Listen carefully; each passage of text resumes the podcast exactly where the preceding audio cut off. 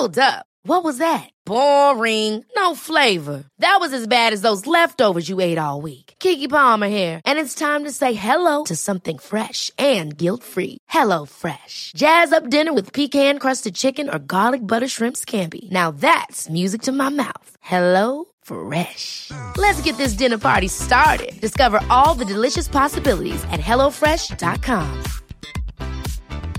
Quality sleep is essential. That's why the Sleep Number Smart Bed is designed for your ever evolving sleep needs. Need a bed that's firmer or softer on either side? Helps you sleep at a comfortable temperature? Sleep Number Smart Beds let you individualize your comfort so you sleep better together. JD Power ranks Sleep Number number 1 in customer satisfaction with mattresses purchased in-store. And now, save 50% on the Sleep Number limited edition Smart Bed for a limited time. For JD Power 2023 award information, visit jdpower.com/awards. Only at a Sleep Number store or sleepnumber.com.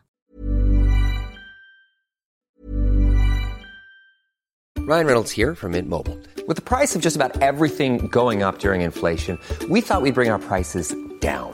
So to help us, we brought in a reverse auctioneer, which is apparently a thing. Mint Mobile unlimited premium wireless. Ready to get 30, 30, bit to get 30, bit to get 20, 20, 20, bit to get 20, 20, bit to get 15, 15, 15, 15 just 15 bucks a month. So, Give it a try at mintmobile.com slash switch. $45 upfront for three months plus taxes and fees. Promote for new customers for limited time. Unlimited more than 40 gigabytes per month. Slows. Full terms at mintmobile.com. Ever catch yourself eating the same flavorless dinner three days in a row?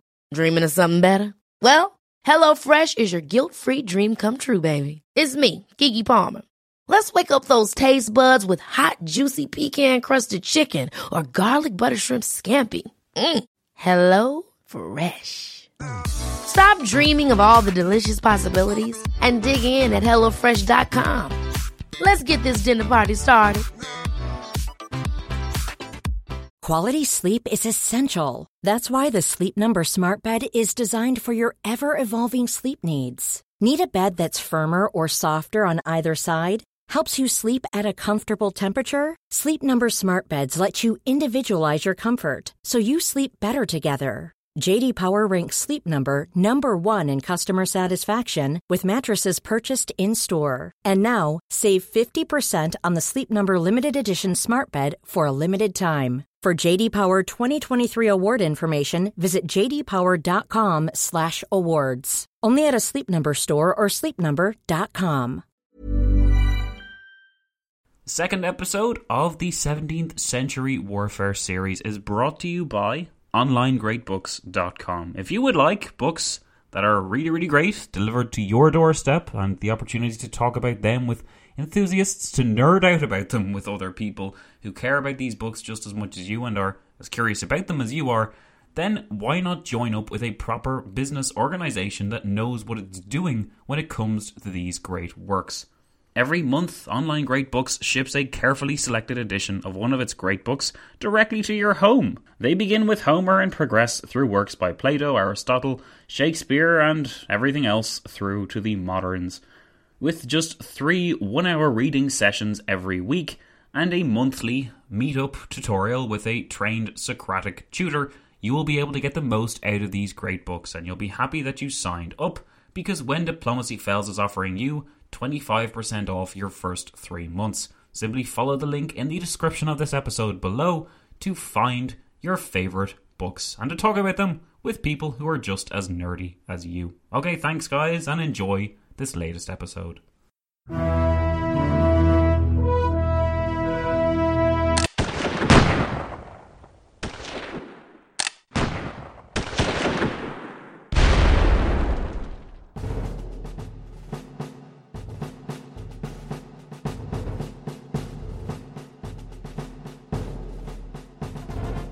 Hello and welcome, history friends, patrons all, to our 30 Years' War mini series on 17th Century Warfare, episode 2. As you can see, we've got a fairly big episode here for you today. Last time, in our first episode on the 17th Century Warfare, we dropped a lot of knowledge on you guys, so I hope you're still with us. Medieval society transformed through a gradual process, which of course contained its share of exceptions and contradictions, and which by no means progressed in an always straightforward arc.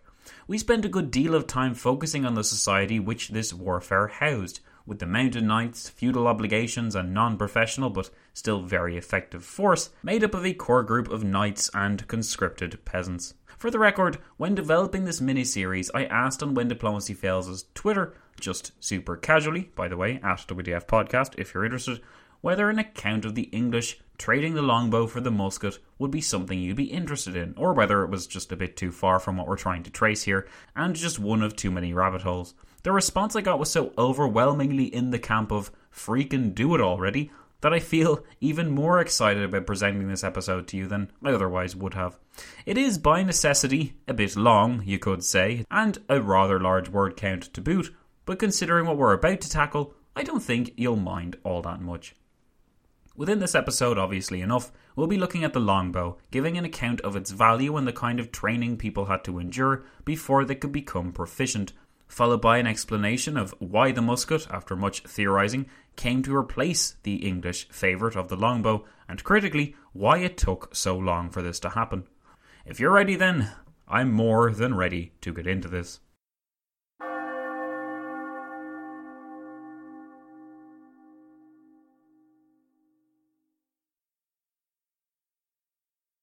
This episode of 17th Century Warfare is brought to you by OnlineGreatBooks.com, but it's also brought to you by When Diplomacy Fails on Patreon. For episodes like these, ad free and with the script fully attached to them, make sure you check out When Diplomacy Fails' Patreon page by going to patreon.com forward slash When Diplomacy Fails. If you're interested in When Diplomacy Fails and you, you like what we do here, then Patreon is the best way by far to support us monetarily. So many of you guys have already subscribed, and I really appreciate all your monetary assistance.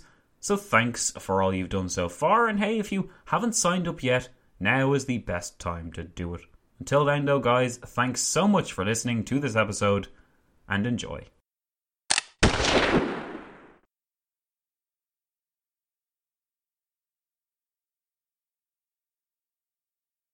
In 1545, a noted humanist and scholar, Roger Ascham, wrote Toxophilus, or Lover of the Bow, wherein a proponent of the longbow argued about its benefits to a skeptic.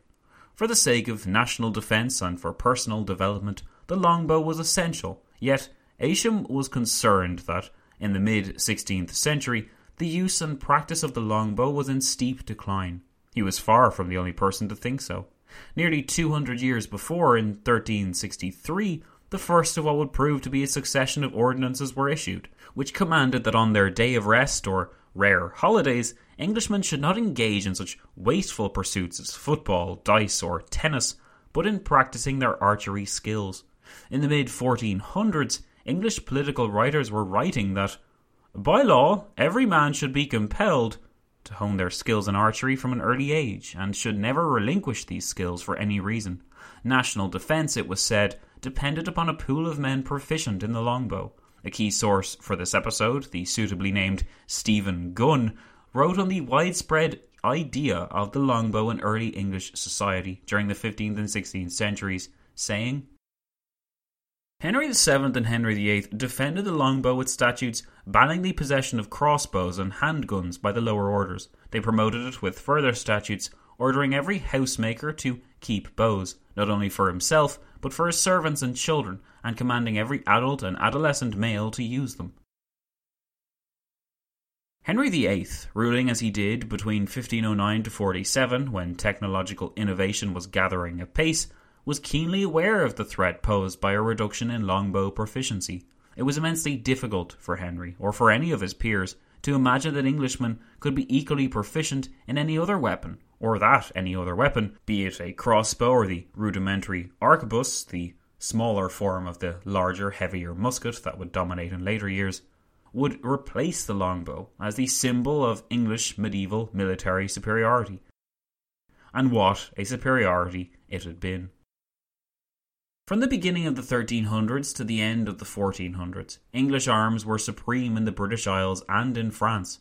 Conflicts against the Scottish, and in particular against the French during the Hundred Years' War, sharpened the sword of England and enabled her toughened kings like Edward II, but above all Edward III, to cement not only the centralised power of the English crown in comparison to its fragmenting French opponent, but also the status of England as a kingdom of tactical genius and innovation.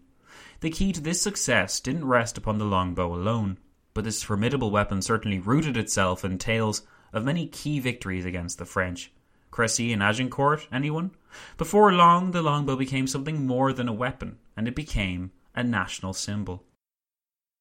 We are confronted then with two major questions. Why did the English swap their longbows for muskets, and why did it take them so long to make this trade off if the new musket was so much more effective? These questions must be answered by looking at the bare facts of the matter how effective each weapon was at doing damage to an opponent. In his book on the English supremacy at arms in the 14th and 15th centuries, historian Peter Reid gives us a particularly grim account of a battlefield in the mid 1300s when he writes To be on the winning side certainly led to great profit, but to be the losers generally meant loss of life or horrific wounds. Axes, swords, glaives, halberds, and pole axes could all sever limbs, cleave the skull, or behead a man. Arrows from the longbow and bolts from the crossbow could penetrate all but the very best plate armour. Indeed, arrows were known to penetrate the mail in a knight's thigh, go through the saddle, and kill the horse underneath. Primitive handguns, when they appeared, were quite capable of penetrating the best of armours. Many severely wounded men, or those who missed their footing, would simply fail to get up again because of the press of bodies from others on top of them. This is certainly a hellish scene, but Reid wasn't quite finished as he noted what the aftermath would have looked like for those involved. At the end of a fight, a battlefield would be littered with the dead and the dying. The screams and groans of the wounded added to the frenzied shouts of those still fighting, but the cries of the wounded continued long after the battle was done. What happened to them? If discipline in the victorious army was good, the first to search the dead and the wounded would be heralds of both sides to identify fallen knights by their surcoats or badges. If the wounded man was a particularly prominent person, he might receive the last sacrament from a priest. Badly wounded men at arms, archers, crossbowmen, and billmen were simply dispatched with neither ceremony nor mercy. Indeed, as no facilities existed to cope with them on the scale that might be needed after a pitched battle, and as resuscitation was so primitive and uncertain, probably the most merciful course was to dispatch them as swiftly as possible. All of these would be buried in communal burial pits, but not after, but not before they had been stripped. Yikes, it doesn't exactly sound like the nicest place to be, does it? I'm a big fan of that meme which shows what would have actually happened to that friend of yours who believed they had been born in the wrong era. Had they been a soldier of Edward III's army, they would certainly have had the opportunity to acquire fame, but a very grisly end was also a distinct possibility. Yet to think back to what Peter Reid said about the penetrating power of the longbow, where it was capable of puncturing through the mail on the knight's thigh as well as the saddle before killing the horse, let's dwell on that a little bit. If one managed to achieve such a bullseye, they would have effectively doomed the knight on the battlefield. Without his horse and with such a leg injury, the top heavy knight would have been easy prey to a hail of more arrows or a faster, more agile soldier. However, it would be wrong at the same time to assume that every longbowman and every longbow arrow fared so well against every knight's armour. In the case of chain mail, the concept of small rings designed to block pointed weapons had repeatedly been proved faulty.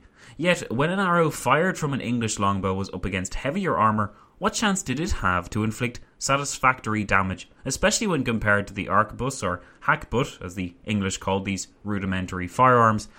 Well, let's find out.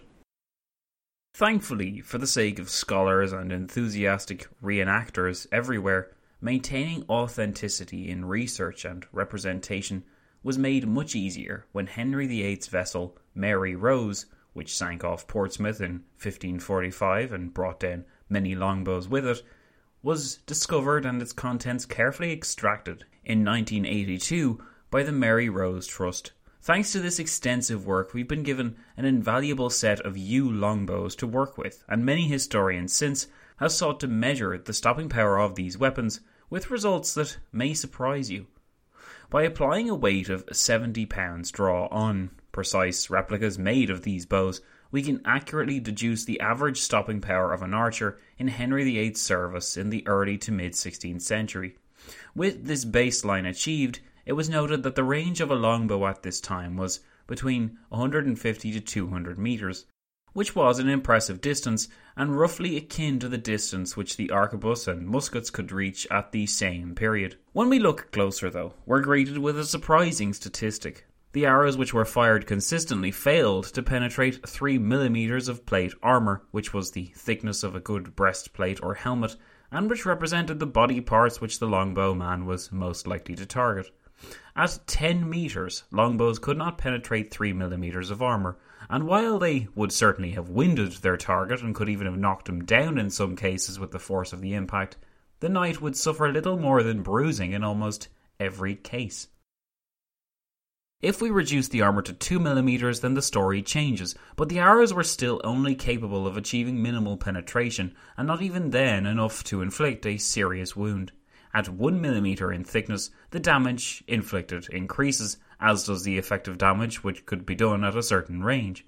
Overall, though, this test demonstrated that longbows were most effective at shorter range and against less well armoured targets, Obvious facts for sure, but ones which deserve repeating if we're going to explain why the longbow is beginning to decline significantly in importance. Many disabling wounds and few fatalities was how the test results were summarised. At the 1513 Battle of Flodden, heavily armoured Scottish pikemen were able to withstand a great deal of the English longbow fire, and even while predictably horrific wounds were inflicted, the kind of destruction inflicted by the weapon 100 years before at Agincourt was not repeated, nor would it ever be repeated in the same way, so long as the thickness and availability of armour continued to increase in response to the threat which the longbow posed.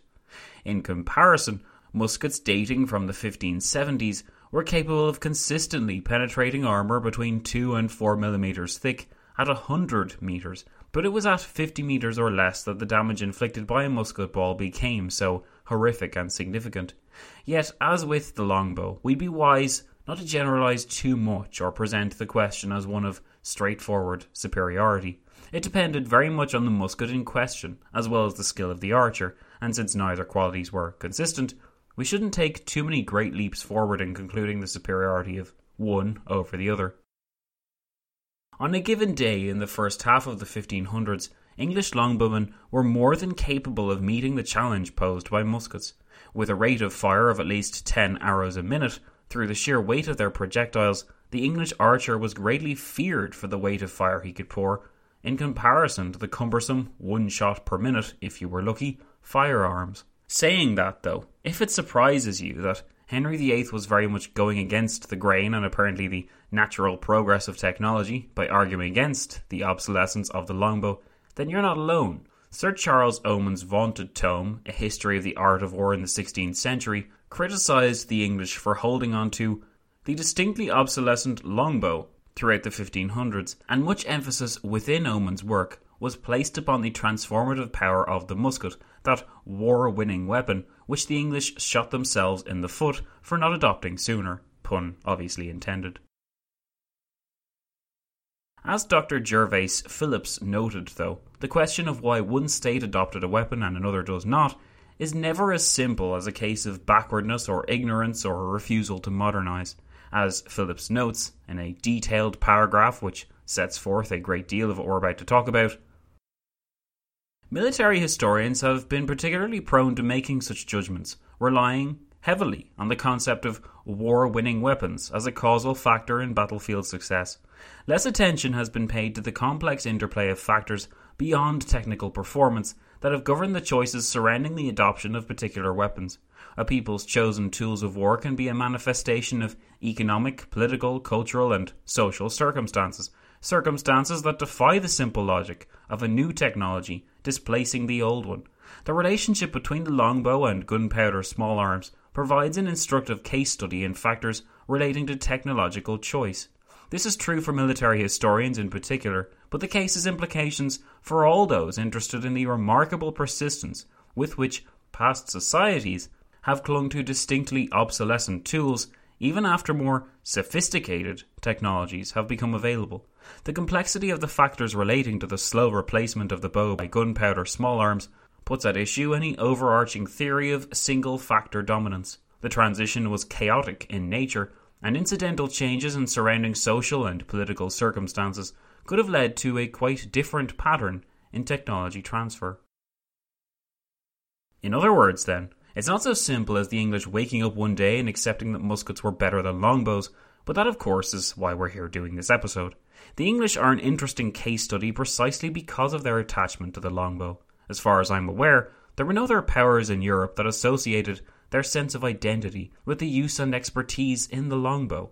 Furthermore, the practice of fighting, and for that matter, drilling with the longbow, has been identified by one historian as a major contributing factor towards the development of the later musket drills, which we will get into in future installments of this series.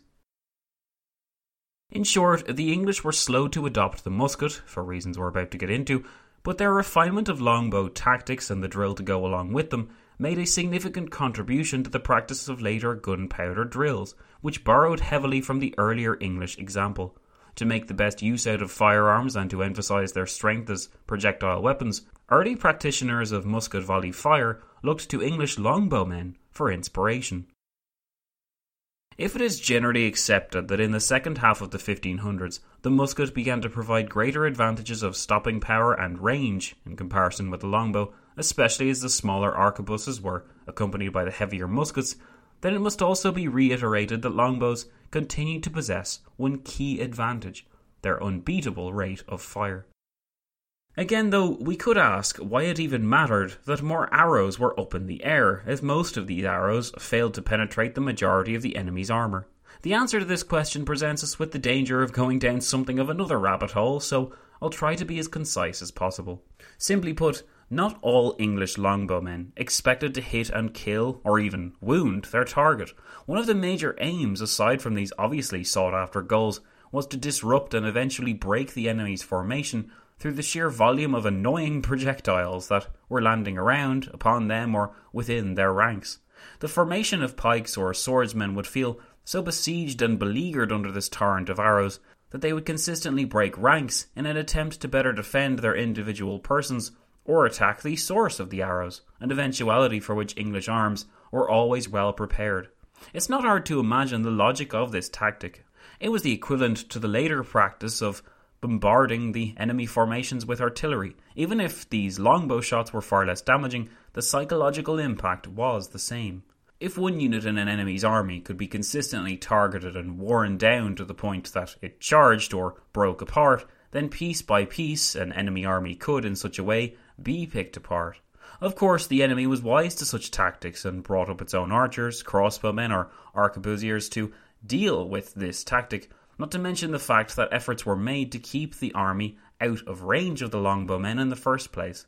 Yet, still, from at least the mid 13th century, this tactic was an English favourite, and its successful deployment, even as late as the 1513 Battle of the Spurs against the French, demonstrated not just its staying power, but also the staying power of that tactic's critical component, the longbow. Such a tactic would have been impossible with muskets, unless, of course, the firing tactics of muskets were so sufficiently organised that a constant wall of lead would be consistently put down.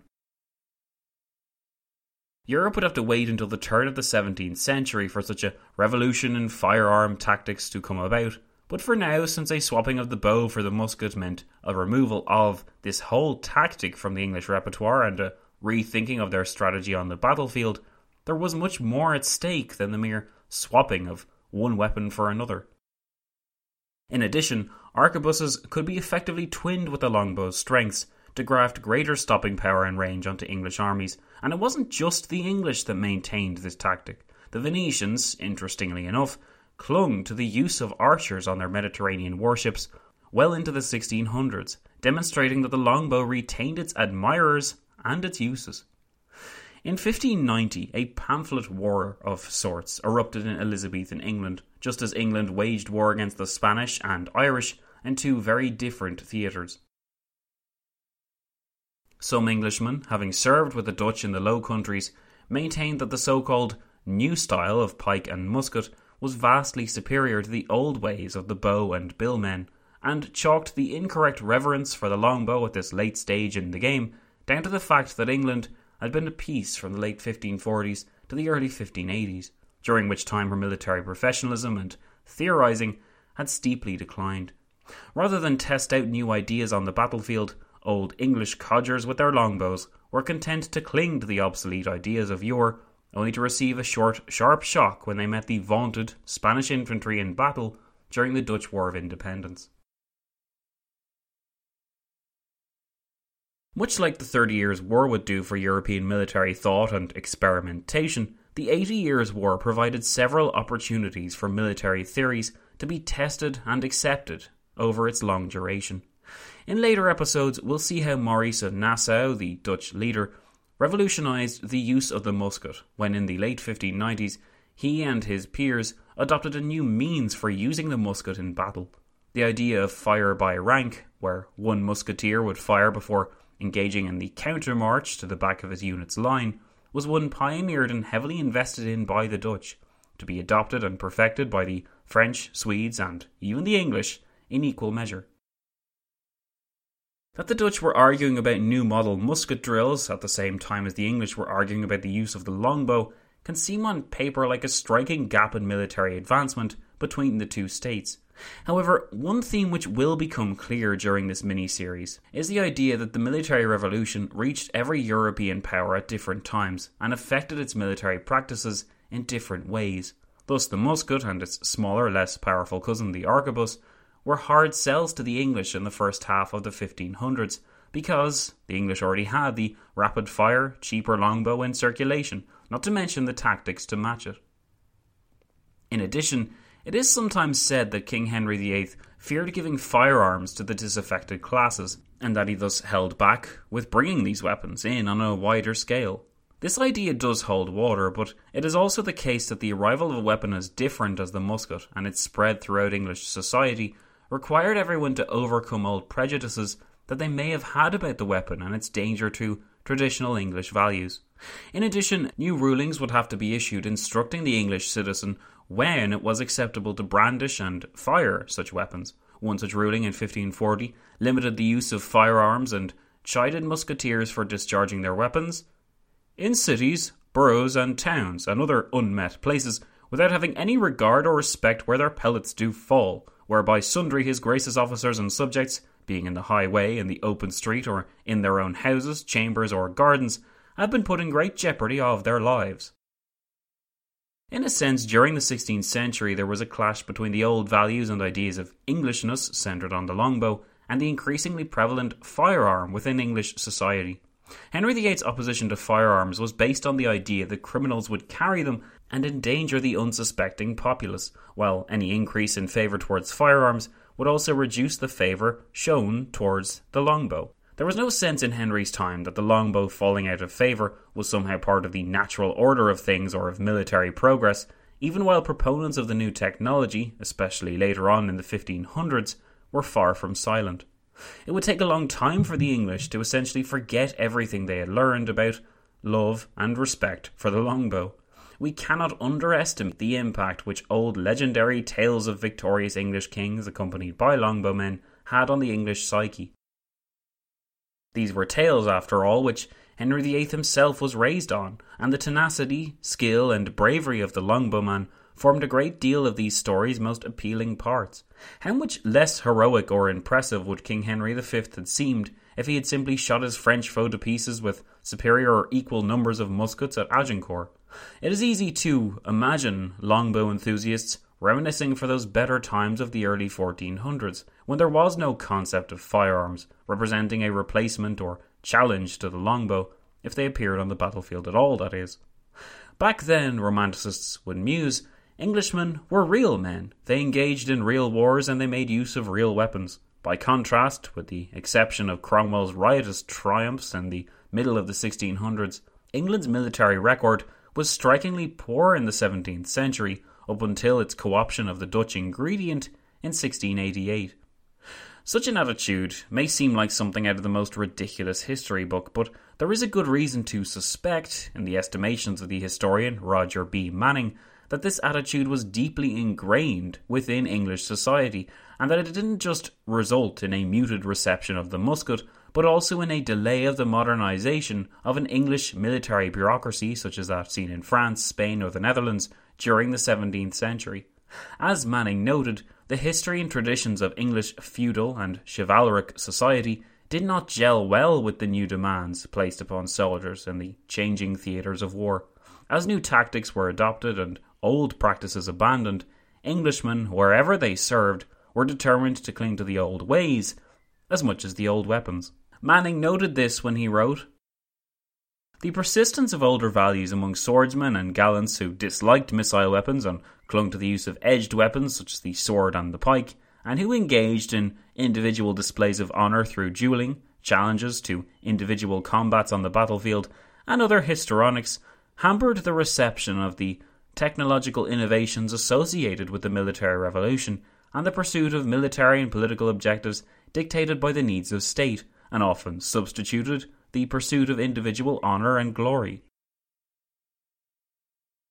This was an assertion that social hierarchies remained more important than military hierarchies in positions of military command, and had the effect of delaying the professionalisation of the officer classes of the armies of the three kingdoms.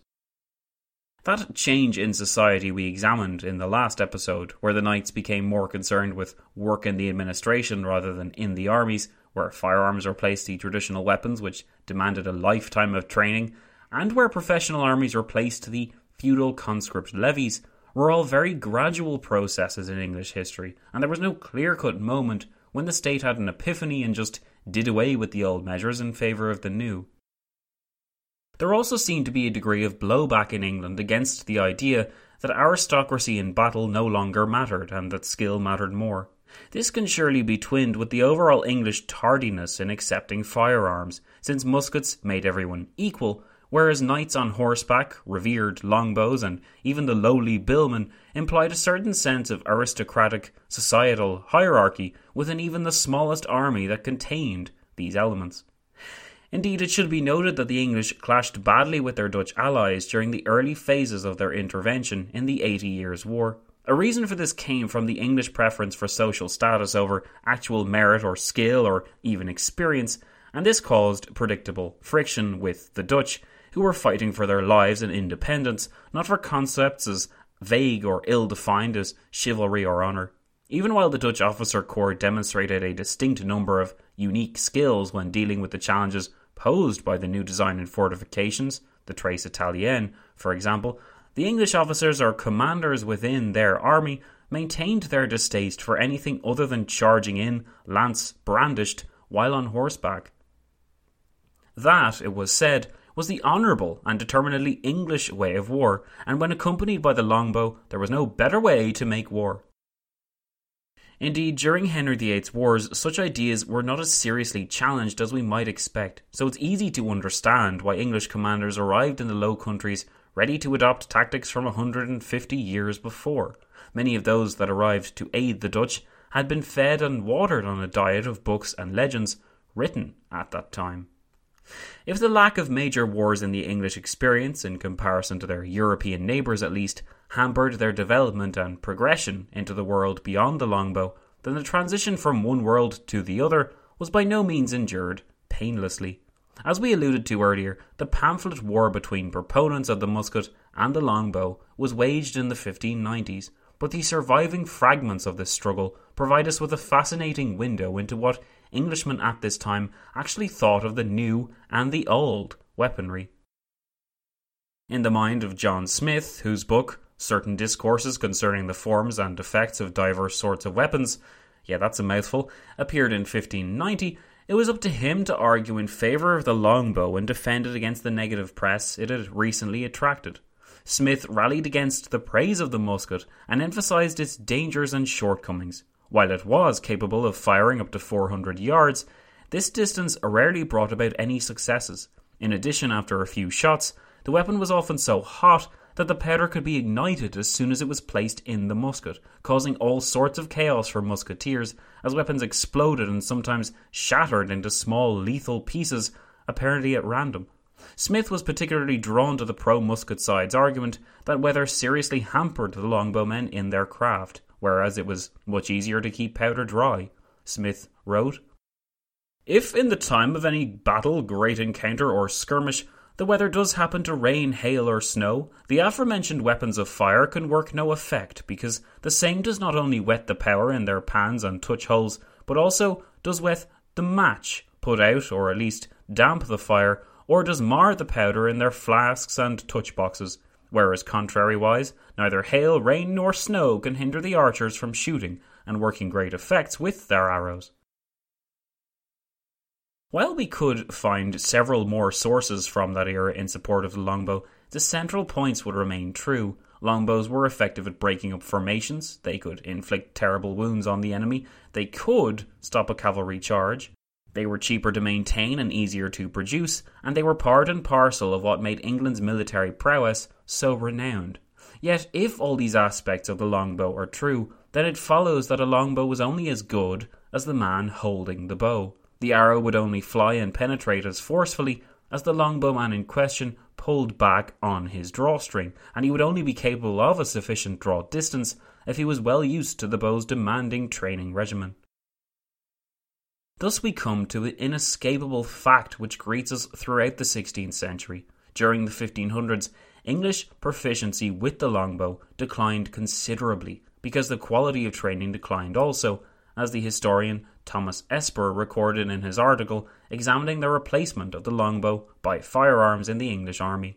Esper wrote that Archers as a whole were more poorly trained in the 16th century, and especially at the end of it, than they were in preceding centuries. Consequently, the efficiency of an army of bowmen was reduced. If a decline in training led to a reduction in the efficiency of the longbow, just at the time that firearms were beginning to become more prevalent and sophisticated, then the question remains why did training in the longbow decline in the 16th century to the point that longbows were abandoned altogether by the English in 1595? This is what we now have to find out. The first element of this change in the English way of making war can be explained in the circumstances which greeted those longbowmen when they attempted to take part in England's intervention in the Dutch War of Independence. Since the Eighty Years' War consisted mostly of sieges, it followed that weapons suitable for siege warfare would be preferred, and it quickly became apparent that bows were immensely difficult to fire adequately behind the parapet, particularly in comparison to firearms. The English introduction to the revolution in siege engineering, a theme which we will come to in future episodes, told them that bows were of little use in these scrapes, and that because of the bow's uselessness, Spanish and Dutchmen alike had long since adopted the musket for all their encounters. Yet it also had to be said that even before English intervention in the Eighty Years' War, beginning in 1585 most notably, the preceding years had told a story of gradually declining pools of available archers from 1 in 3 to 1 in 4 between 1522 to 1557. At the same time as this decline was occurring, English armies were making use of muskets within their bands of archers to bring the best of both worlds to bear against their enemies. It was impossible to insulate English armies completely from the creeping pervasiveness of the musket, even while they were slow to adopt it and replace the longbow with the musket completely. To present the second reason for this decline in the longbow and its replacement by the musket at the end of the 1500s, I want to return to a point I just made about the pool of archers being significantly reduced.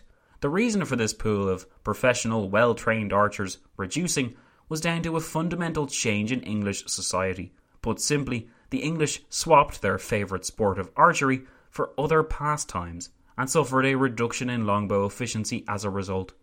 Let's investigate this development in the final stage of our episode. In my time, my poor father was as diligent to teach me to shoot as to learn me any other thing, and so I think other men did their children. He taught me how to draw, how to lay my body in my bow, and not to draw from strength of the body. I had my bows bought me, according to my age and strength as I increased in them, so my bows were made bigger and bigger. For men shall never shoot well except they be brought up in it. But now we have taken up whoring in towns instead of shooting in fields. These were the words of Hugh Latimer, written in 1549, when reminiscing about the decay of English proficiency with the longbow. Latimer may be known more in English history for his martyrdom under Bloody Mary, but as a renowned man of the church, his memories of being raised in the longbow are a striking reminder of the prevalence of that weapon, not just with the soldier or on the battlefield. Archery, the use of the longbow, was a way of life. It was an English way of life, but without much effort being made to deliberately destroy it, this way of life was decaying.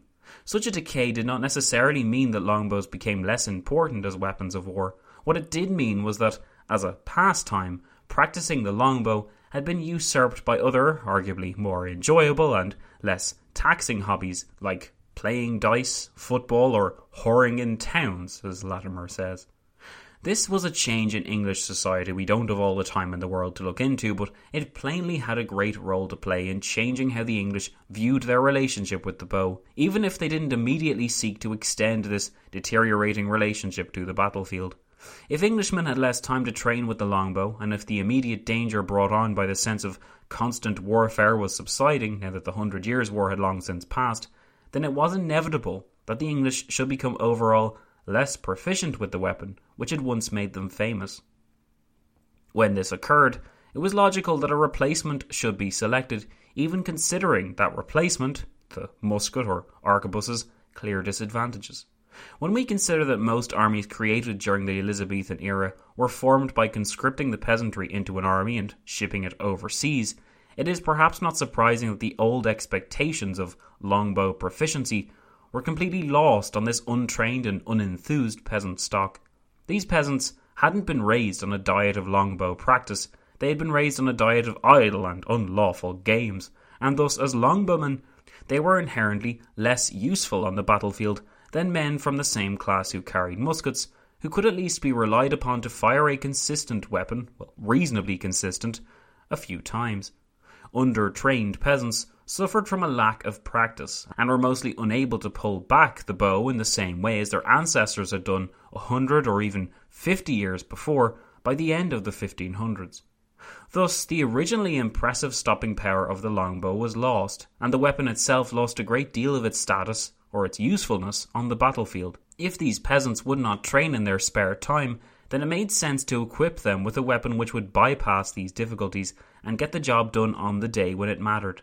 Of course, this sensible deduction from the problems posed by chronically undertrained men were not wholly accepted or even acceptable, as we've seen.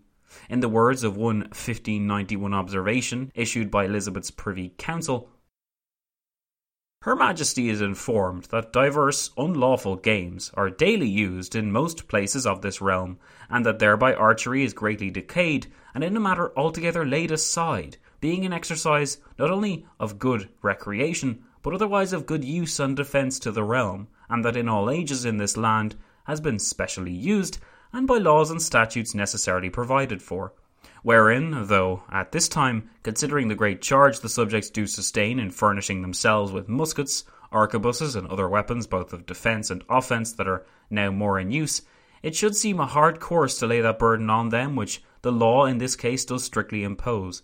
Nevertheless, Her Majesty, for very good considerations, thinks meet and accordingly has willed us to require you in her name forthwith to take special care that such kinds of exercises, games, and pastimes are prohibited by law, namely bowls, dicing, carding, and such like, may be forthwith forbidden, but that instead thereof archery may be revived and practised, and that kind of ancient weapon whereby our nation in times past has gotten so great honour may be kept in use, and such poor men whose stay of living with their whole families do chiefly depend thereon, as bowyers, fletchers, stringers, arrowhead makers, hunters, being many in number throughout the realm, may be maintained and set on work according to their vocations, and Her Majesty's said gracious intent and meaning thereby duly executed. To summarise, then, muskets and other firearms were less than superior to the stopping power, accuracy, and rate of fire of a well trained longbowman, such as had been seen during the glory days of that weapon in the 13th, 14th, and early 15th centuries. Archery was the national sport of England at that time, and because this inculcated a sense of respect and reverence for the weapon and for archery as a pastime, it all worked out remarkably well for England. If this favourite sport had not been replaced by another, if English society had not become distracted by less martial pastimes, and if England had been involved in more wars in the meantime, which made such consistent practice and proficiency essential, then it is entirely possible that England would not have given up the longbow for the musket, or at least wouldn't have done so when she did, as her European neighbours had done more than a century before. Indeed, of course, for this to have happened, England would have had to have continued on as a martial society, like a Spartan centre of longbow training, and it is questionable whether it would have been possible at any stage in English history to police the people to such an extent that the king controlled how the people spent their free time, their Sundays, or their holidays. Still, though, the English example of the longbow is deeply fascinating, and the very late adoption, initially unsuccessfully, of the musket and its associated lessons speaks to another key theme in this mini series of ours. Namely, that in every state where the military revolution spread, it landed in each state, influenced its military thinkers, and made its practical influence felt on the battlefield very differently. The story of military technology and its advancement through early modern Europe was not one of a straightforward formula involving prowess, expertise, and progress, but of idiosyncratic advancement and of the sometimes messy struggle between apparently obvious technological progressions hampered by equally insurmountable societal traditions and assumptions. What that mouthful means, in short, is that England, just like every other state in early modern Europe, brought its own baggage to the table and had to adapt and evolve according to the laws which this baggage set down. The process wasn't always pretty and it didn't always make sense, but that's why I spent so much time on this example here. As a window into warfare in early modern Europe, the English swapping of the longbow for the musket provides us with an important blueprint for the rest of Europe. There were no rules in the case of the military revolution, only exceptions, and in the next episode, we're going to tackle these head on when we sink our teeth into exactly what the military revolution was, with renowned historian Geoffrey Parker as our guide. I hope you'll join me for that history, friends, but until then, my name is Zach, and this has been the 30 Years War miniseries on 17th century warfare. Thanks for listening to this Whopper episode. I hope you've enjoyed it, and I'll be seeing you all soon.